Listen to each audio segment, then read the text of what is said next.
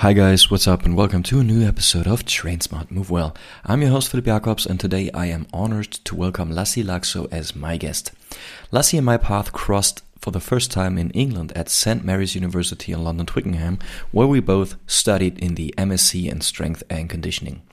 Lassi is an experienced athlete and coach in the field of ice hockey, and it was a pleasure for me to have him on board for this podcast. In this episode, we discuss training philosophy, coaching principles, and Lassi also gives us insight into his daily responsibilities as head of S&C at Hockey Club Lugano. Without further ado, let's get this started.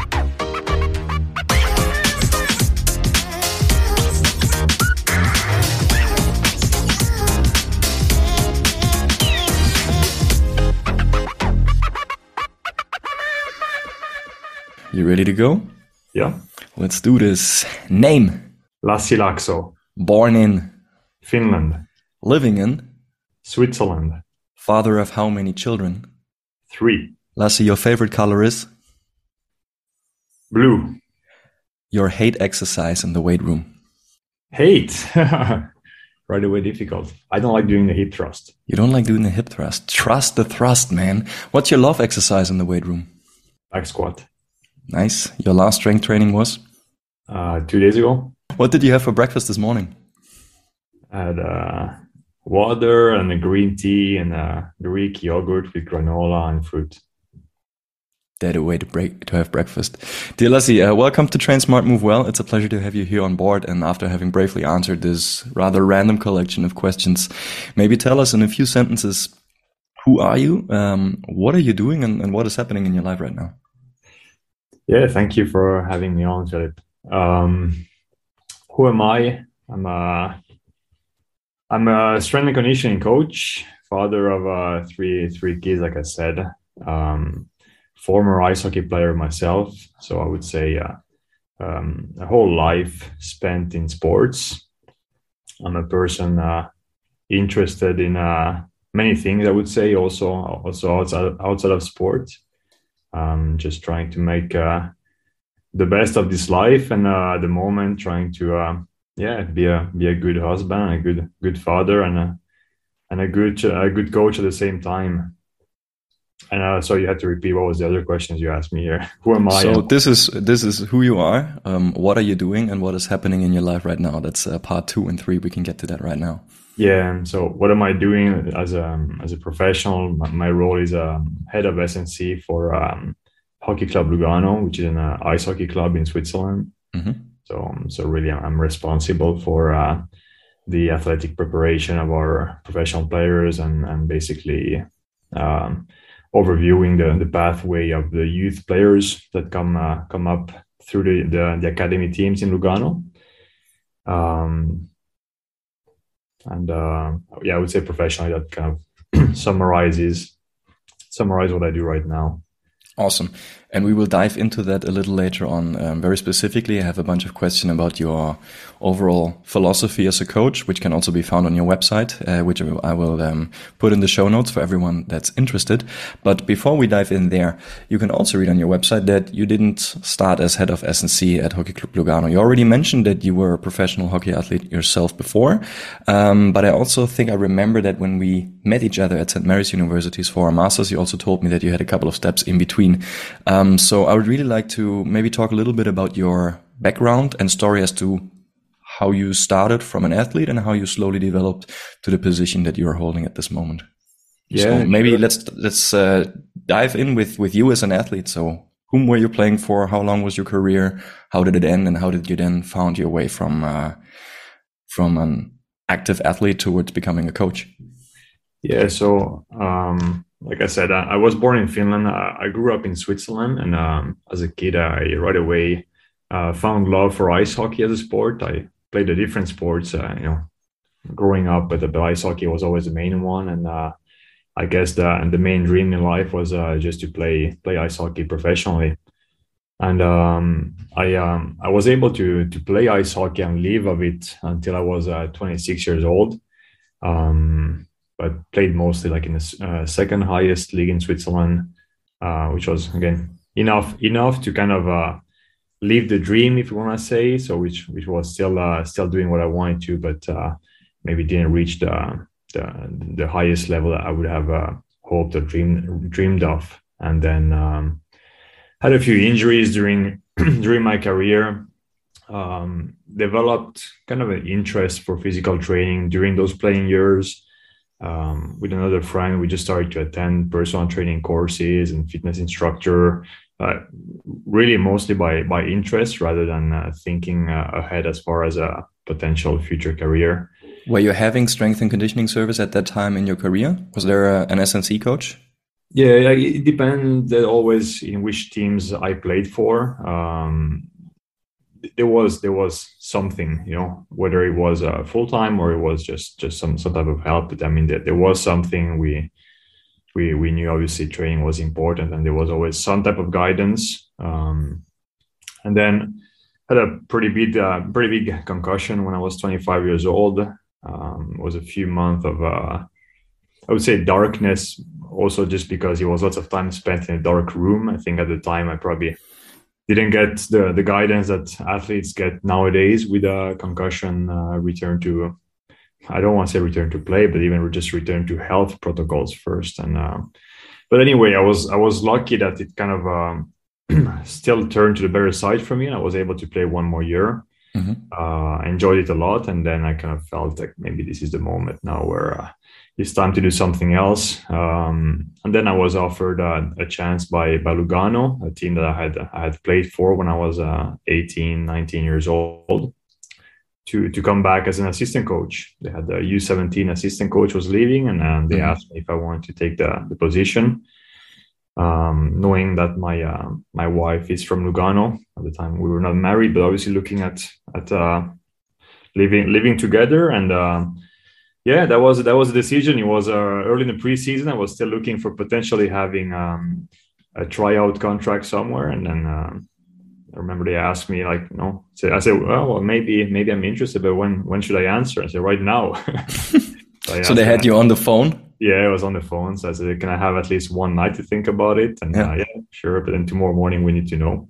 And then, okay. Uh, obviously, obviously being already preseason, I didn't, I wasn't finding the contract I was hoping for. Um, the, the, the idea of just keep playing in, in, the, in the in the in the B national league wasn't um, something I was reconsidering or didn't find that that was gonna bring me anything in my life at that point anymore. Mm-hmm. So I guess uh, next morning it was it was clear for me and I accepted and I started um, being an assistant coach for the U17 team and then developed on the side a personal training business here in Lugano which I did for the first uh, three years that I was here. And then from three years assistant coach in uh, with the U17, um, I moved up as, as, assistant coach to the U20 team, and then started to take also some um, SNC coach responsibilities there. And then from there, grew up. Um, I had a, a, mentor who was working with the professional team here, kind of took me under his wing and then helped me helped me grow into the role. And then after a couple of years, I moved up to the professional team here, and uh, yeah, I've been here. Um, I guess in my in my uh, in this team since 2013, and as a head of SNC for the whole club since 2014. Wow. Okay. So reaching the the 10 year anniversary soon.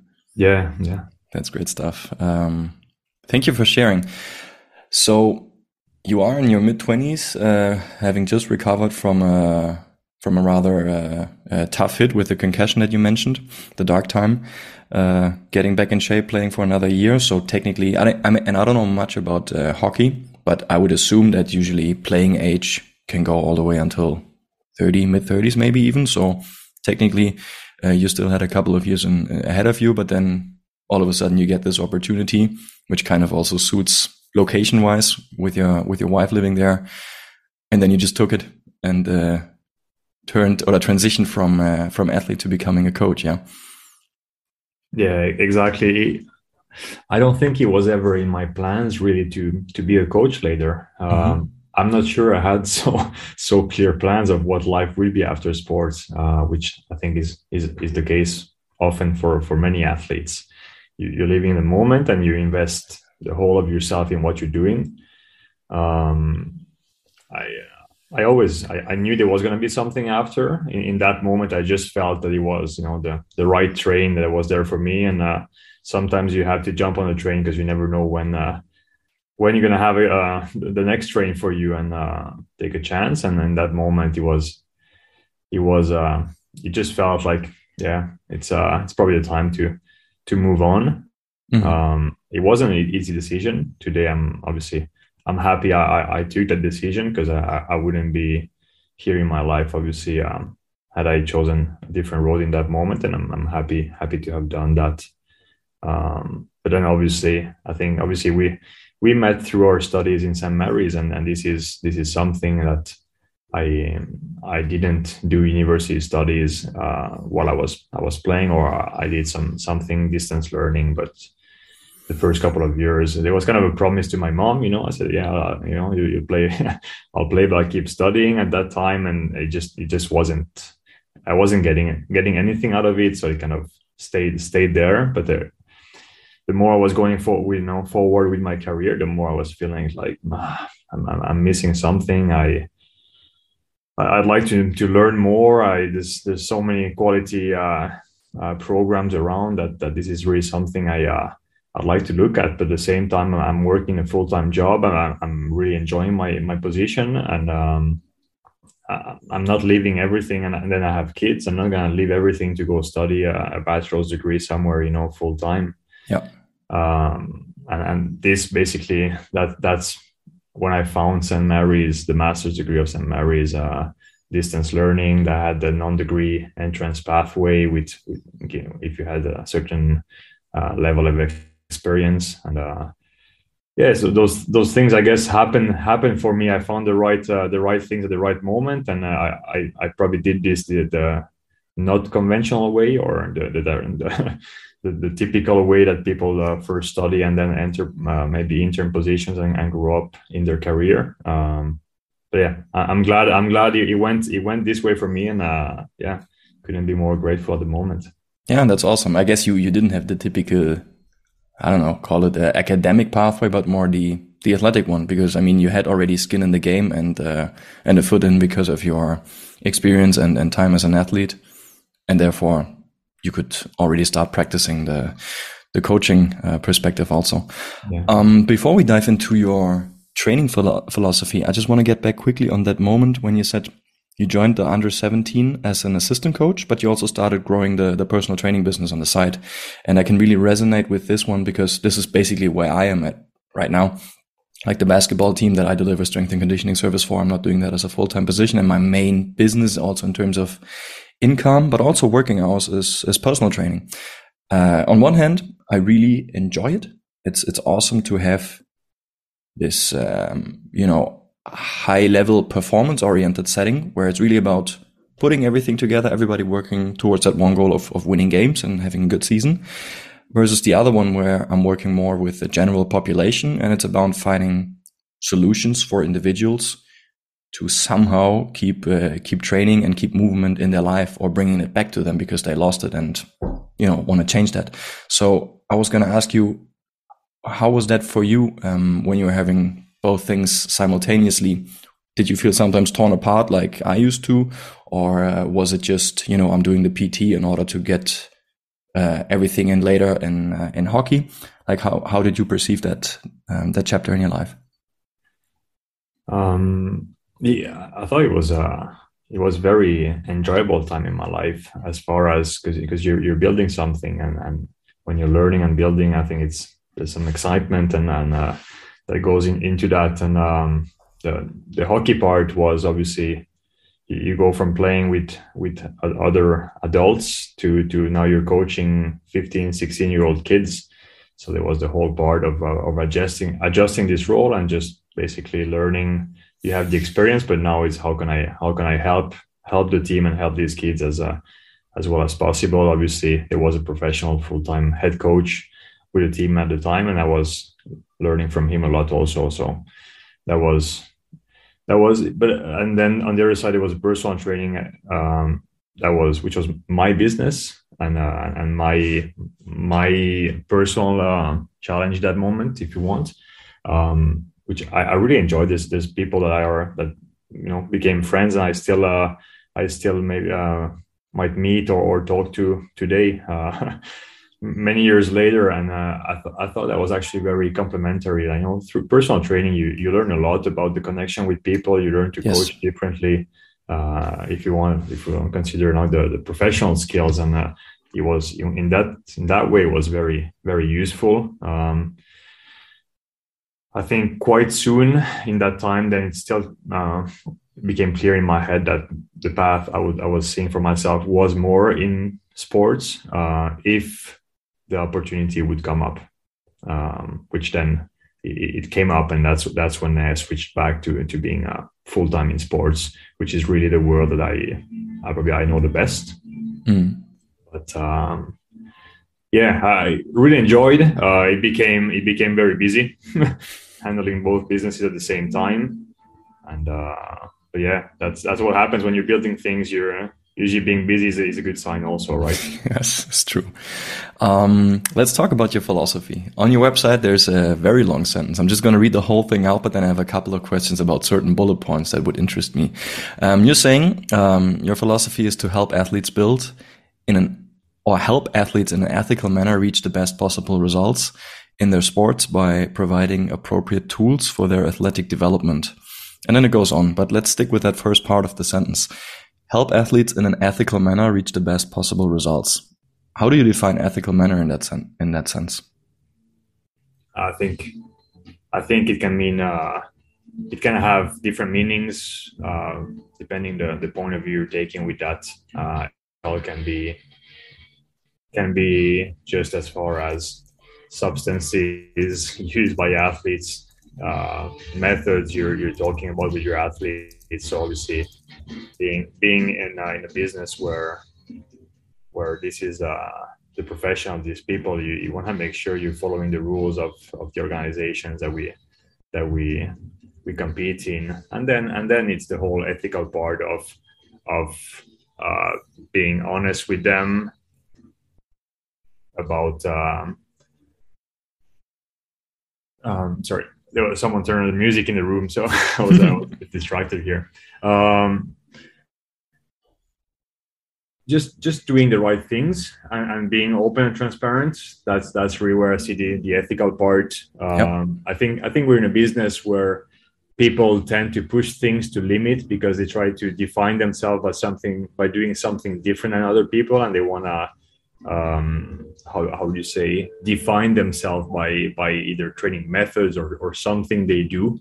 Uh, and that tends to go then sometimes a bit too far as far as what we're trying to uh, uh, say or pretend that we get from these methods or, or whatever people do. So I think it's just about uh, being honest, using using uh, evidence-based best practice. You just just staying within the rules and and and also thinking about uh, the, the human part and the, just uh, the future of the athlete. Also, you know, like you're you're doing you're doing healthy things with them. Yeah, the human part and the athlete uh, or long term thinking part is uh, something I find interesting that you mention it. And maybe the example would uh, would serve well to say whether there's a certain training method or an intervention that we know might be um, improving their I don't know vertical jump or their acceleration even to a further extent, but it is also risky in terms of the impact that you place on them via certain training methods, and then I would guess you would consider ethical to either say, yes, okay, this is something that we can do and we can allow ourselves to do right now because it's, I don't know, preseason, or we should rather not do because we risk the player to get injured because it's in the middle of the season and we're having games every two or three days. Yeah, that's that's an example, obviously. We discussed ethical manner, and now you're talking about um, reach the best possible results in their sports by providing appropriate tools for their athletic development with athlete centered and outcome focused approach. So, how do you choose or define whether something is appropriate? What is athlete centered and what is outcome focused approach for you? Um, maybe I should, I'll start with the outcome outcome focused. Uh, yeah. So for this means that I'm not in love with a particular method. For me, it's just what will get the results. Um, I'm not the weightlifting coach. I'm not, you know, whatever sprint coach. I'm just making sure we get the result we want with the athletes. Um, and that's where the athlete center focus is, is really obviously the, the athletes and the, the athlete and the athlete's development is at the center of this. Um, you, it's, it's, it will be driven by the game. In, in our case, like ice hockey has requirements that we mm-hmm. need to, that we need to make sure the athlete can, uh, can, uh, achieve to, to be able to play at a certain level. But obviously then I'm working uh, with the athlete and, and, and the development of this athlete needs to be the, the, the, the priority, not a, a, given a given number or or, or an exercise. And, and what's appropriate for this athlete now is uh, considering everything else they do for the sport, obviously, right? Like we, there's uh, these guys have demands all year round on the ice, off the ice. Uh, there's moment where the priority is on competition. There's moment where coaches want to have time for other things. Um, there's moments where we can afford to have soreness, where we cannot afford to have soreness. Uh, so it's just considering everything that's that's um, in the needs of, of the athlete um, appropriate. Like we spoke before, there's obviously the injury risk. You you, you want to always keep it as low as possible, obviously, um, but there's also moments where you just need to push the intensity of training Mm. Um, if you do it well, you want to hope you you always do it in a in a smart manner, and, and you, you obviously don't want to put your athlete at, any risk. But a, a, high chronic training load is goes a long way as far as injury prevention. to reach to reach uh, um, a high chronic load training with intensity, well, it, it, it takes some time to build, and and these guys are are, are in such good shape and, and, and often so advanced in the training that you know you're you're pushing the machine the machine really hard on them and and then it's it becomes a fine line of of when are you going over or are you training you know what's training enough and then what's not training too much or so it's yeah finding this this this balance is is definitely I would say a challenge because I, I really believe in, in pushing the athletes you, they can't take it too easy mm-hmm. um, so yeah finding finding all these characteristics and then mixing it as far to to to find what the pro the right program or the what you think the better program will be for that athlete in that moment.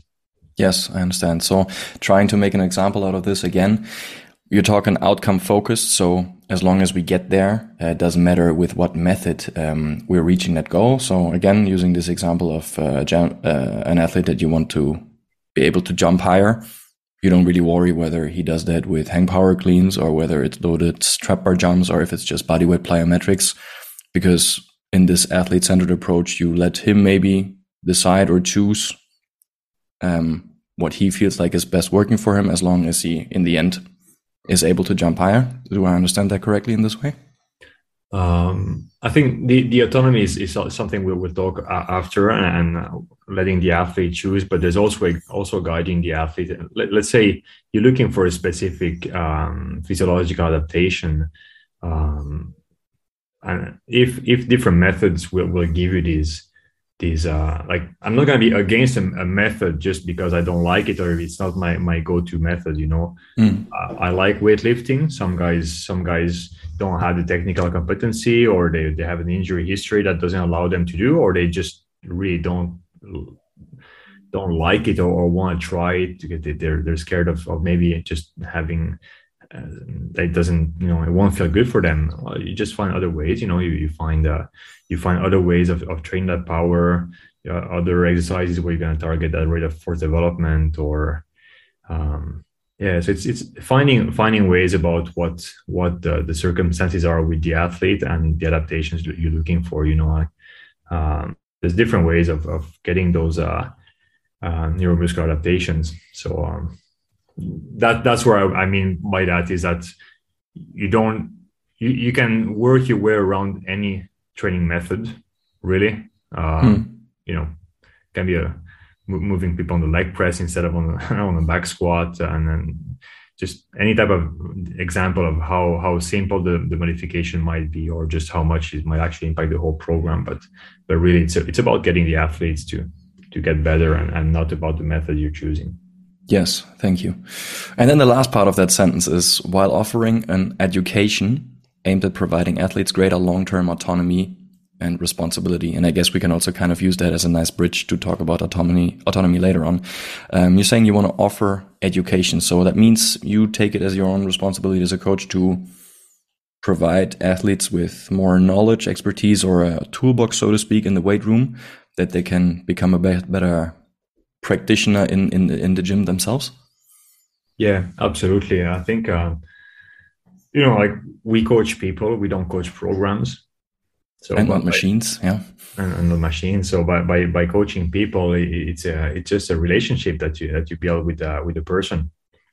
And and if you look at the long term development, and long term can be you know two years or, or fifteen years, and I think long term happens at, at any age. It, it, should not be just thought of something with youth athletes. Is um you you need to you need to have a communication and and you will need the athlete to understand what they do, why they do it, to, to start first for the buy-in. Mm-hmm. For, for for them to have a full buy-in, you the, the better they, they understand typically um, the more they will find interest and maybe drive and motivation for what they do. And uh, and then it's about again um, there's, there's lots of moments where you, where the athletes uh, the way the athletes perceive what they do the, the how they perceive how they uh, respond to training methods is sometimes just as important as what really happens maybe physiologically. Um, and and for for that for that you need to to have that communication and they need to maybe understand a bit what's happening. And that's where yeah i think i like to i like to to make sure that their training all um, grows while we train together. Yeah. Um, and I think there's there's a moment where they won't be with you anymore, or you'll just be too busy with other people, or for whatever reason they'll need to take decisions on their own. Um, and uh, yeah, how I uh, how I see it is that you can help them make those better best possible decisions when that moment comes. Yes, I really like that approach. Um, and then you write a whole article about providing athletes autonomy in the weight room uh, which I looked into yesterday and I find it quite interesting. One of the beginning lines in your introduction is, um, let's see how, where I can find it. Um, autonomy is often quickly removed when results do not go according to plan, although saying according to hopes or illusions would sometimes be more accurate. Playing devil's advocate here, Lassi, what, what do you mean with that? Um, I think talking talking with with coaches around uh, like usually autonomy is seen as something that uh, people need to deserve mm-hmm. um, or or you know um, um, maybe not deserve is yeah deserve and um, kind of to build towards it yeah that it should not be granted you know and mm-hmm. and if if you take autonomy as a, a way of that you're actually losing control and you have less yeah less command or and command is not the right word but lo- losing control and you're that it's not the best way of doing things then obviously when when things get tighter you will feel like okay now we take away that freedom you know like now we do exactly what i say um, which you know I, I in high pressure situations i i understand that this this can be the reflex um, go to uh, response by by people and coaches. I mean, we're in professional sports. You're you're paid for to provide results. Um, so uh, I think the difference here in the in the thought, thought process comes from how you value the impact of autonomy. Uh, I don't see it as something being less uh, good as a, a, very controlled program. Um, saying that though it doesn't mean i give freedom everywhere at all obviously like i think you you can you, you talk to some players i've coached and they will feel like i i guide a lot mm-hmm. very precisely what we do so i think there's there's a moment there's a moment and there's a way of having autonomy in programs that will depend always on the circumstance the context the people you're working with um, so it's I, wouldn't put there at all a black or white rule you know as far as this is how we have to do it. Yeah. i just believe in being proactive. I believe in in building the best possible processes from the start not as a reaction to now things are going bad. Uh, and and if I believe from the start that building autonomy a certain way is part of that best uh, practice solution, then I should make it in a way that I don't need to remove it because now things are going are going bad. For example, the results level, uh, you know, for, let's say, for example, in ice hockey, like on the ice, you're losing games. Mm. It doesn't mean that the whole process is wrong. And it doesn't mean you should to remove some of the things that you actually uh, believe provide value to the whole program. Yeah. Yeah. What I think is interesting, you said when I give autonomy to my athlete, that doesn't automatically mean that I'm losing control in a way. Um, but I find it interesting because I would assume, and I think maybe also in the beginning for me, that was kind of the the trap that I fell into. I thought like, oh, okay, but then I'm giving it away from my hands and let them do whatever they want. Obviously, this is not the case. So I was wondering, do you think it could also sometimes be either when coaches decide, no, I'm not going to do that, uh, partly insecurity or even a, a too big of an ego because they want to stay in control and not give something away? Yeah, I think you know, I've obviously been in sports for so long, so I, have seen a lot of things, and, and uh, I understand the mechanism, and I, I I understand and respect also the responsibility that we have. You know, um, when, when you when you have and take full responsibility for something, it's always easier. It feels easier when when you feel you dictate everything that you're in charge of Mm. I think it's very natural to say, okay, I, I believe I'm good in this. I'm going to control every single thing here, and at least I can say we it my way. You know, for example. Um, and I think I, I again I can understand that uh, people will will think that way. Um, I just I, just believe that you, you you can get better results in, in some of the ways that it's easy to justify the work you've done when you can show every single thing and it's it's always easier to say we worked harder and we worked more than to say we worked a bit less today or or you know mm. today this day had this session should not be that hard or again it's easier to say i had full control on the thing than to say yeah i gave some some some freedom and and this was what we, we came up with so i think this um, it, it, comes from the high pressure uh, environment of, of these jobs, I think. Yeah. Yeah. But you're also saying that the regulation of autonomy in general can be implemented at, at different degrees and it should be distinguished from complete independence, aka do whatever whatever the hell you want. So how do you go about or how do you decide who is when ready for autonomy? Because I would assume you would differentiate between a player A and a B and a C depending on how many years they have experience in the weight room and how well they are, I don't know, intrinsically motivated and so on and so forth. So how do you go about that? Yeah, and, and I think at the start I I, I used this uh, this chart um, that was you know I had different categories of players as far as how how much you get autonomy, uh, what does that mean practically, what are your responsibilities in that phase to to basically yeah learn uh, deserve uh, the next step of autonomy. Um, but but really, because it's never black or white, yeah, you have so many um, factors that come into play in, in, in the relationship with the athlete and in the readiness to have autonomy, and and and that I, I didn't feel it was really appropriate to have this this um, these levels of of, um, of autonomy uh, or of like categorization. Mm-hmm. Um, but then again, if you look at autonomy, uh, giving giving freedom or choices in for things that are not even task relevant will actually improve, for example, motor learning or buy-in. So I think you can give willing you can give autonomy to even anybody. You know, I just ask like, who do you want to be lifting with today? like what are what are the groups the two people you want to be lifting on or on which platform you want to lift on well we know that you know motor learning can improve just by giving this type of decisions you know they, they don't really impact your program that much yeah possibly they, they could also like there's, moments where you want to be guiding the groups especially maybe in in, a, in junior teams where uh, it can quickly become a mess if you have uh, you know in certain contexts but um Yeah, I think that there's there's lots of ways to provide autonomy, and and sometimes you know like in, in, in pro sports, we, we play two to three times per week. We have a gym session. You're gonna have injuries. You're gonna have lots of scenarios. You know, I have players come in. We need to we need to do this in the next half an hour. Um, I have you know this is happening, or I can't really lift here, or my knee is bothering me.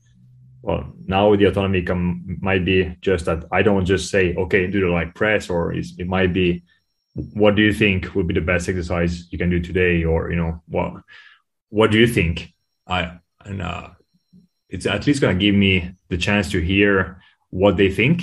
Uh, we might go with that. We might find uh, another. I might just justify that maybe something else is better for a certain reason. But usually, opening that communication, that choice, will then just increase the buy-in by the players and the feel that they're working. They're working for them. They're being listened, and this will then increase their motivation and buy-in. So, like you said, uh, autonomy can give can be given at lots of different levels, and I think um, you just take probably take a take a step back from that very directive authority type of of uh, leadership and coaching, and then just just you know coach and work with people. Yeah, the the drill sergeant stereotype that just shouts at you, do your do your sets of ten. Um, yeah, this this uh, typical answer to the question, what should I do, uh, is also mentioned in your um, in your text. And then you say your typical answer is, what do you think would be best for you? So you open up that dialogue, like you just mentioned, and uh, let them know that they can be part of the decision making process. Um, and I've also started doing this uh, maybe a year ago, both with, with athletes and also with, with clients in, in the personal training setting. But I at least feel like there's a, to a certain degree when somebody is like maybe completely starting new. So let's let's say a personal training client who has never trained or moved before, uh, I would feel that they have a, a limited ability to make a, a, a good decision in terms of this is what I actually really need to do. It doesn't mean that we can't ha have them uh, let them be part in the decision making, but I would say for us as coaches in this scenario, it is a bit more important to give more guidance and maybe nudge people in certain directions as to more experienced people from the Gen Pop or even athletes. Um, can you agree with that? Do you have a different uh, take on this? How, how do you see that also in, in your athletes? Yeah, I, obviously, I, I see exactly what you say. And if we take, let's say, a, an under 15 player who is yeah. in the weight room for the first year, uh, the ability to take these decisions will be very limited, even just by the, the knowledge of the person. Um, you know, one way to to to do if if there's something that need to be changed, or if you want to provide autonomy, it could be just even you give choice A or B that you know are two good choices, and then it might be just a personal preference, you know, or um, that can be a, a way to guide decision making, but still uh, remaining within the boundaries of what you what you know will be will be helpful you know mm-hmm. uh, and uh, there's also moments where i mean i don't ask uh, their opinion for every single thing you know like there's moments where things need to work the uh, sessions need to roll you have 35 young players in a in a in a room we need to make sure things things go you know and uh, so it, it's important but having this communication and providing the chance to have autonomy at given times will also help that when there's a moment where now it needs to be like this and it has to happen right has to happen right now i think uh, people and athletes are more receptive and they're accepting it okay because like they realize in, the, in this moment we just need to do it this way you know and yeah context is important. Uh, yeah exactly. for sure. nice. Thank you. Um, for anybody that's still interested, the whole uh, text of Lassi about autonomy uh, can be found on his website. Let's uh, continue with your current responsibilities as a coach at uh, at Lugano. Um, so planning and delivery of S&C uh, sessions for the for the roster is obviously a big part of it. Can you guide us through a typical week, like within within the season? How do you structure your week? How do you organize a single weight session? How can how can we picture that? So uh, in the Swiss National League, typically play two or three games per week. That's a lot. If we go now considering the, the in-season part of, of the year, um, we will typically play Tuesday, Friday, Saturday. Mm-hmm. Uh, in a week. So Monday, Monday we'll have a, a practice day. Uh, Wednesday, in that case, will be a, a, regeneration day for the players who play uh, more. Might be a we might have a skills online sessions for um, guys with lower ice time or, or younger players. Um, Thursday will be again a practice day. You play Friday, Saturday, Sunday's a day off. So that's like a, a typical week, let's say, in our in our league. And this this goes from our, our preseason starts in August. Our regular season starts about mid September, mm-hmm. goes until March. Then after March we have playoffs. Um, so then just depends just depends of the success of the team how, how, long your season is uh, after the season you have those three three weeks off about then you start off season training for whatever 8 to 13 weeks players then get and, and staff get a couple of weeks in july of holidays and then you go again for a new season so just to have an idea of the of the whole year. Yeah. Uh, and and and back so back to the the in season um, it, I, I, would say it, the, the, the daily schedule depends maybe a bit on how the coaches want to do their their meetings and and uh, but we, we are pretty restricted as far as the ice time is what it is in our arena for us. So we always practice in the morning. Um, we'll always have every practice day we'll have a, um, a warm up and something in the gym. Um, before going on the ice uh, and then depending on when we play we're going to have a, uh, a strength or power session possibly also after the ice um, so you have 10, 15 minutes, I don't know, warm up mobility activation type of activity off ice before you get on ice, do your do your practice, and then there could be potentially a strength session afterwards again in the weight room. Yeah, the warm up is, is, a bit longer because, I call it warm up, but for me it's a way of you know that's that's where you put your work in, and that's mm. where you create your workload. That's where you get your uh, injury prevention exercises. That's mobility, everything, and uh, so I would say it's more, we're talking more 30 to 40 minutes. Yeah. Um, of, of time dedicated to, to off ice training. Uh, obviously part of that is just, you know, easy cycling, stretching, mobility. We're not talking 40 minutes of, of intense activity. Then uh, a pra- uh, typical practice will be 50 to 60 minutes in season. I mean, depends a bit on coaches, but that's kind of the, the time that players spend on the ice. And then a, a strength session after the ice will be anywhere between 15 and 30 minutes. So it's very rare that we would go longer than that. 15 season. and 30. Okay. So yeah, so it can be in and out, get shit come, done. They're, warm. They're exactly, they're warm. They come down. Uh, yeah. It, it, depends there if it's just lower body, if you typically it's going to be more like you have a lower body and then two upper body exercises. So you have a, uh, a primary lower body lift that you hit for a certain uh, number of sets and then you have a supersetted upper body work and then then you're done or how yeah like how a push and pull yeah. yeah. that's that's typically that, that would be like a strength session you know it can be mm-hmm. Uh, and that, that's where that's where um, you're gonna have some differentiation also between players also based on their on their testing so some some people will have uh, you know more focus on lean mass some some on, on eccentric uh, strength or whatever we we kind of identify as their priorities of development, and that's mm-hmm. where we're gonna have uh, people doing uh, back squats with no AEL, so accentuated eccentric loading uh, with weight releasers. You're gonna have uh, people doing uh, super maximal uh, leg press training. Some will be more on like just a trap bar deadlift from the floor, so more like a concentric based. That, that so we we adapt that. There's lots of variation in that main lower body strength exercise typically and then uh, upper body will you know something like bench press pull ups pretty heavy three sets typically you know is is the volume you're gonna have but then there's there's lots of difference there as far as are we targeting lean mass or not that's that happens more on, on the upper yep. body uh, in season and um, so like in the morning you know like uh, I'll, I'll, be there with the team I'll, I'll do the whole session uh, Monday mornings, we also monitor. We know we do uh, CMJ on force plates. We have um, the force frame, so like hip adduction, abduction strength. We do these these things weekly. Um, Monday morning, following a day off.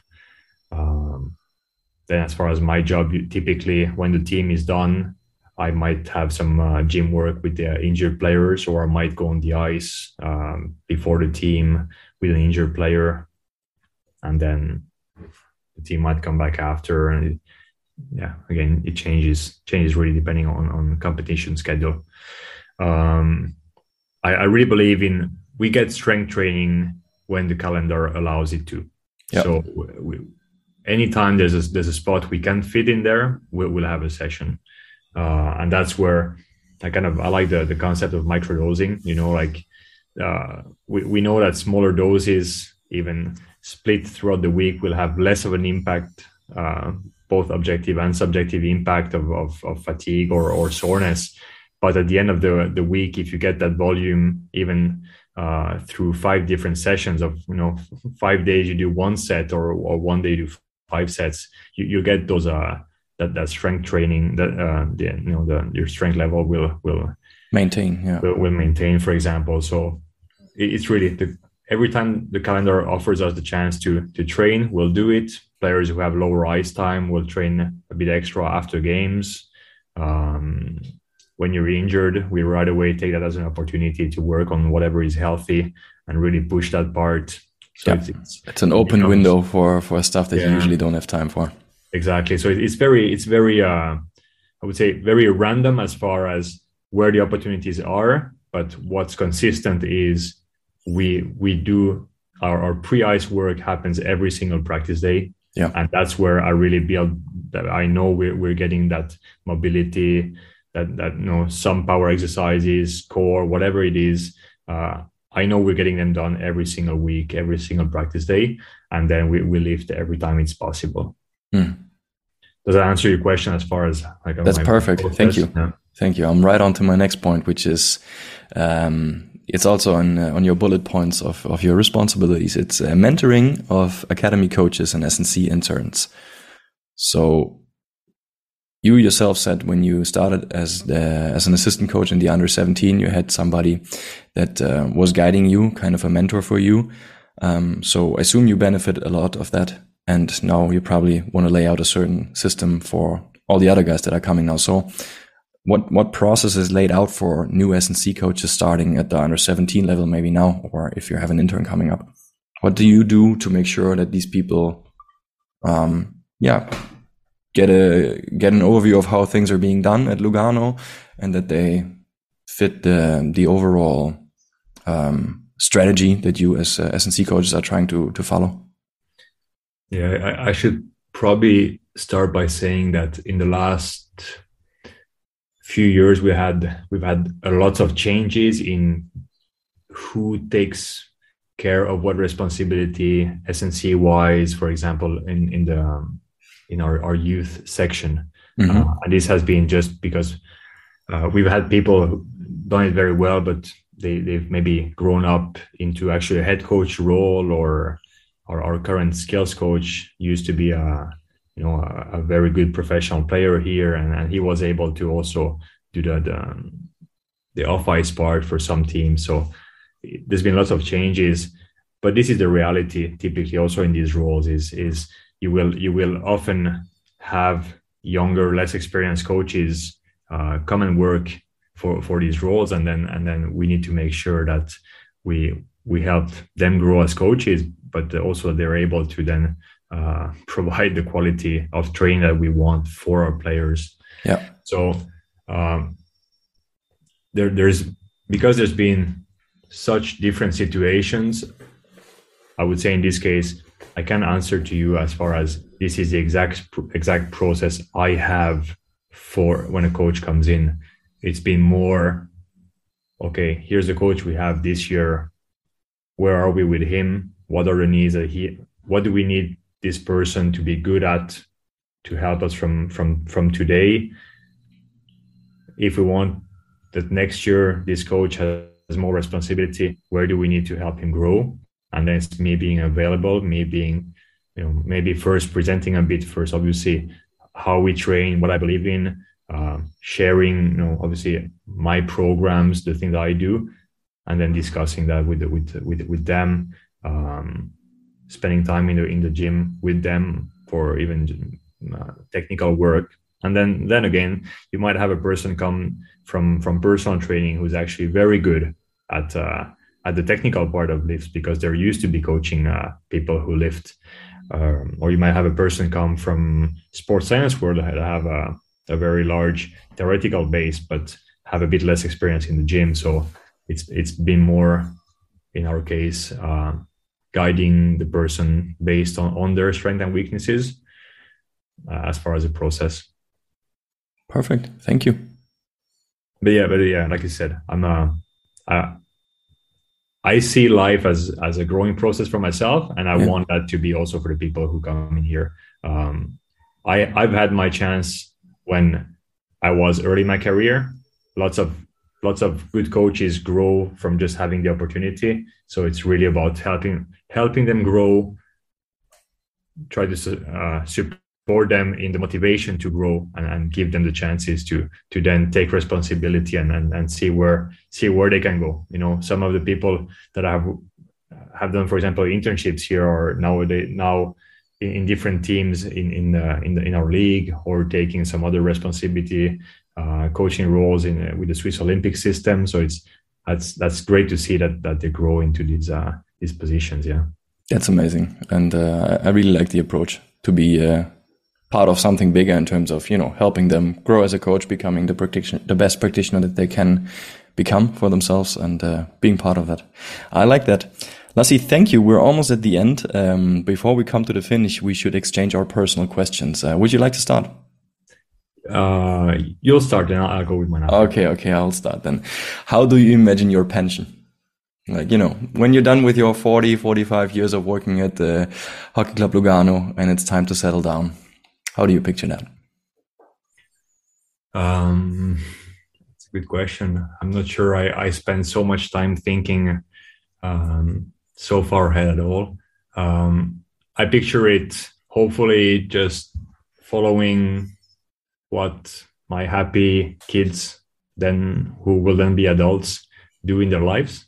Mm-hmm. Um, we have a chance to have a, a beautiful cottage uh, on an island in Finland.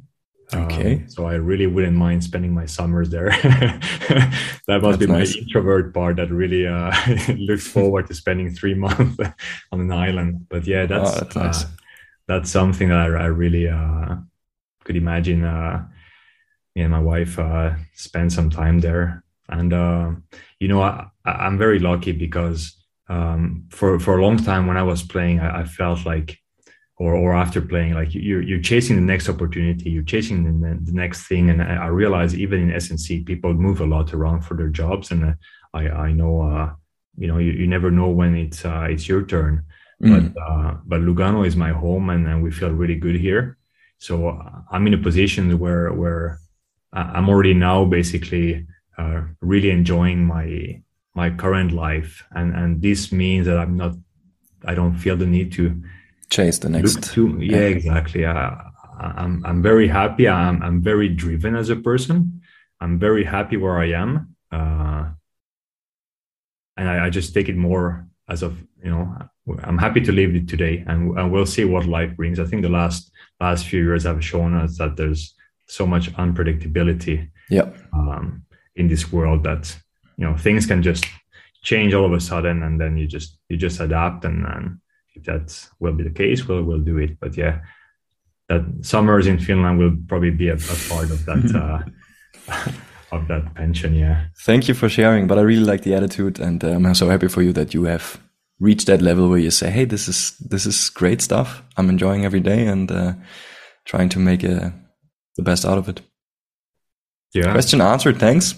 You go yeah. ahead now so for you you know like we when when we met in in, in st mary's I, I always liked the fact that sometimes your your background or your passions were a bit different than what the the, the traditional S&C coach uh, might be or or might be seen at. And uh, so you always always had that sometimes different point of view on things. And i was that was always found that very interesting when talking with you. So um, what brings you satisfaction you know like you're you're you're doing now coaching you're doing personal training uh, what what is or what will success be for you Nice question. Um, meaningful change is, uh, is, is part of my training philosophy, and I actually learned these words from from Dan, our uh, program director.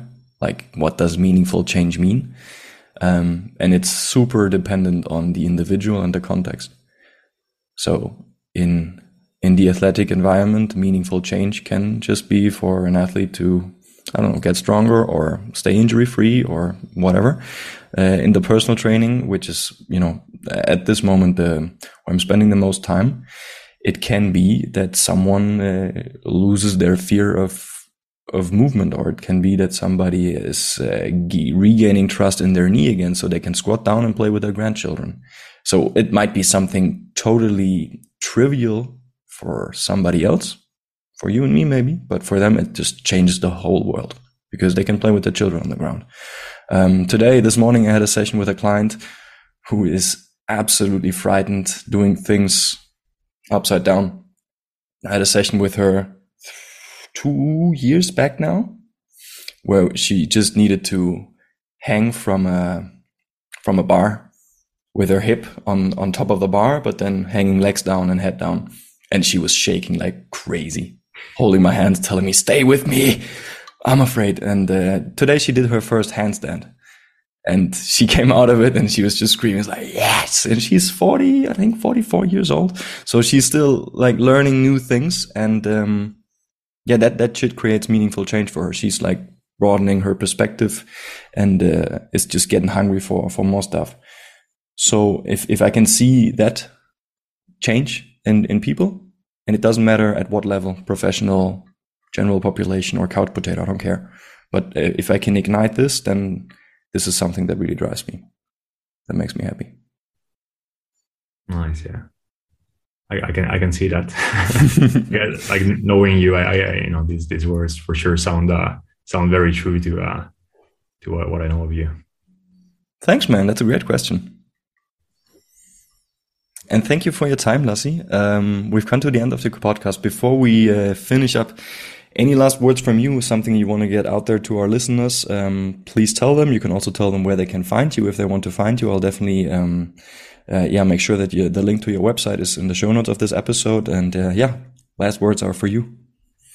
Yeah, no, thank you, thank you for just having me on this podcast. Uh, just enjoyed the conversation with you. Like I said, it's a uh, always enjoyed exchange enjoyed exchanging ideas with you and uh, today was was the same sometimes you just uh, focus on on things that people don't think of, of so much and uh, this is also something that I, I like to have uh, in my practice that that sometimes we, we overlook things that have a big impact in in coaching or or in or for sports so just um, yeah, I, I, put some of those words into these articles that we did um, that I did for for, for the website. So uh, if people want to read there, um, I, I, have um, social media. I'm not uh, I'm not very active lately at all, to be honest. But uh, if people reach out, I'm always happy to to answer. And uh, so yeah, just have my contact there. And uh, thank you for for your time today. Perfect. I'll make sure to put your uh, Instagram account also into the show notes. Thank you, dear listeners, for making it all the way to the end and see you again in two weeks. Until then, train smart and move well.